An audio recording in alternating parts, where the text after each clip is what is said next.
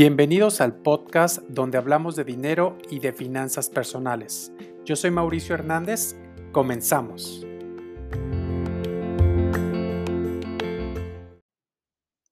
Hola amigos, ¿cómo están? Bienvenidos a mi podcast, espero que estén teniendo una semana increíble y el día de hoy quiero hablar de un tema que les voy a contar una historia para que ustedes vean cómo yo me di cuenta de que el dinero es infinito.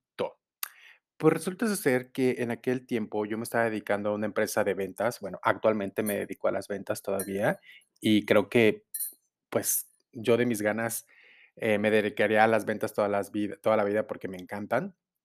Bueno, el asunto es de que yo en aquel tiempo estaba en una empresa, eh, tenía una racha fatal en la cual las ventas, pues no, la verdad es de que no estaba ganando buenas comisiones ni nada. Pero pues yo siempre he sido muy terco, muy persistente y pues seguí trabajando, seguí trabajando, hasta que un día hice una superventa. O sea, todo lo que no vendí en dos meses, lo vendí en una venta. Entonces, como que recuperé todo el dinero que no había ganado en una sola comisión.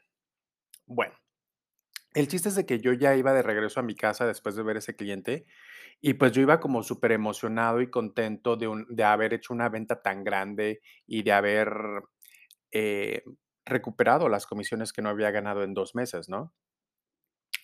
Y llegué a mi casa y empecé a scrollear por la pantalla de mi teléfono cuando de repente vi un video de cómo se hace el dinero en México. Obviamente, si tú estás escuchando este podcast desde otra parte del mundo, pues eh, se hace igual en tu país, ¿no? Porque al final El dinero se hace que son máquinas como una impresora de papel que trabaja las 24 horas. Yo quedé tan impresionado cómo esa máquina imprimía papel uno tras otro, tras otro, billete tras billete tras billete, porque una de las creencias limitantes más fuertes que yo tenía era de que el dinero era limitado. Entonces, cuando yo vi ese video, me di cuenta de que el dinero es infinito, porque el dinero se está imprimiendo todo el tiempo.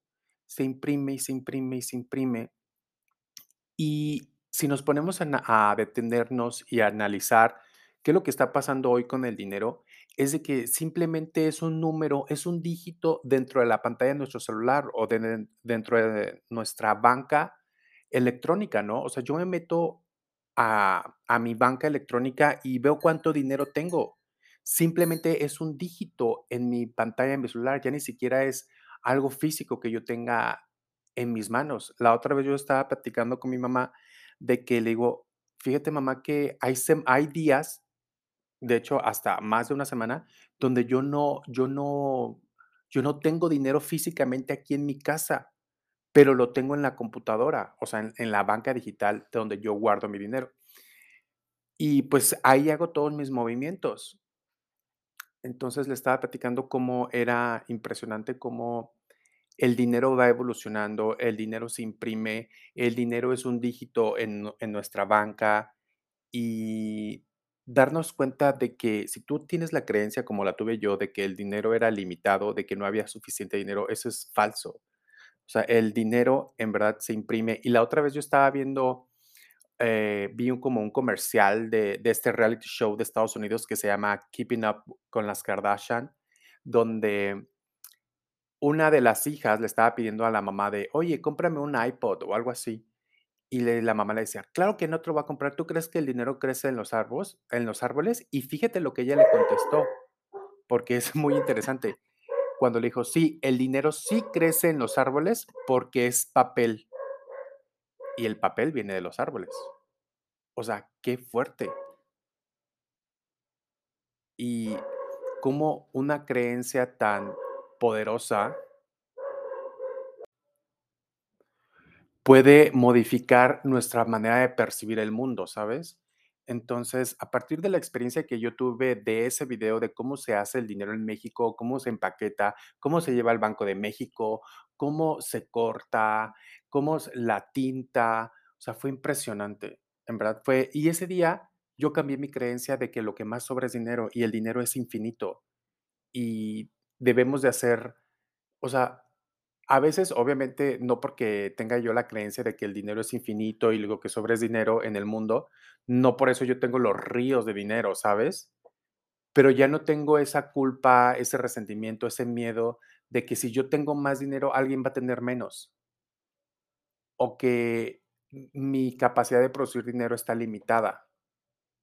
Entonces, eso me da más libertad para yo poderme expresar, para yo poder poderme esforzar y para ganar más de ese dinero, ¿sabes?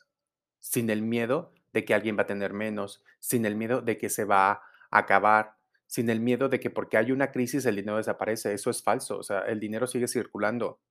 Si hay una crisis, okey, hay crisis, claro que hay crisis, pero no por eso se desaparece el dinero, ¿sabes? O sea, no por eso, este, ya el dinero se va ir a la basura, claro que no. Bueno, de hecho, eh, vi un documental donde en Estados Unidos, cuando el dinero ya está muy muy desgastado, o sea, que ya se utilizó demasiado, que el billete de verdad está muy desgastado, lo que hacen es que lo trituran, o sea, miles y miles de millones de dólares los trituran y los usan de abono. O sea, imagínense. Impresionante todas las creencias limitantes que surgen alrededor del dinero, cuando el dinero es lo que más hay. Cuando el dinero es infinito y dinero es lo que sobra, porque se imprime todos los días. No es una cuestión de ser positivo, simplemente se imprime todos los días. Espero te haya gustado este capítulo y te espero en mi Instagram, que es Mauri Dinero, y ahí comparto más de este contenido. Nos vemos hasta la próxima. Bye.